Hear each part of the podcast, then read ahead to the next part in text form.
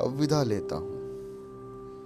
मेरी दोस्त, मैं अब विदा लेता हूँ। मैंने एक कविता लिखनी चाही थी। सारी उम्र जिसे तुम पढ़ती रह सकती।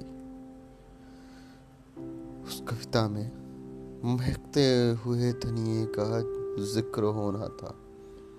ईख की सरसराहट का ज़िक्र होना था। उस कविता में वृक्षों से टपकती ओस, और बाल्टी में दुहे दूध पर गाती झाग का ज़िक्र होना था। और जो कुछ भी, और जो कुछ भी मैंने तुम्हारे जिस्म में देखा, उस सब कुछ का ज़िक्र होना था। उस कविता में मेरे हाथों की सख्ती को मुस्कुराना था, मेरी जांघों की मछलियों को तैरना था और मेरी छाती के बालों की नरम शॉल में से स्निग्धता की लपटें उठनी थी। उस कविता में तेरे लिए, मेरे लिए और ज़िंदगी के सभी रिश्तों के लिए बहुत कुछ होना था, मेरी दोस्त। लेकिन बहुत ही बेस्वाद है। दुनिया के इस उलझे हुए नक्शे से निपटना।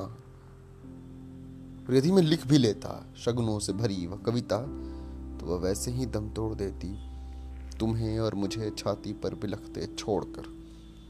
मेरी दोस्त, कविता बहुत ही निसत्व हो गई है, जबकि हथियारों के नाखून पूरी तरह बढ़ाए हैं। और अब हर तरह की कविता से पहले हथियारों के खिलाफ युद्ध करना ज़रूरी हो गया है। युद्ध में हर चीज़ को बहुत आसानी से समझ लिया जाता है अपना या दुश्मन का नाम लिखने की तरह।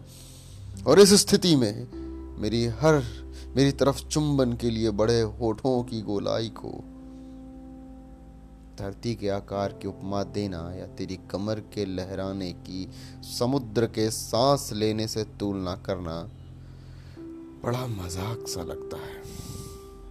सो मैंने ऐसा नहीं किया। तुम्हें मेरे आँगन में मेरा बच्चा खिला सकने की तुम्हारी ख्वाहिश को और युद्ध के समूचेपन को एक ही कतार में खड़ा करना मेरे लिए संभव नहीं हुआ अब मैं विदा लेता हूँ। मेरे दोस्त, मैं अब विदा लेता हूँ।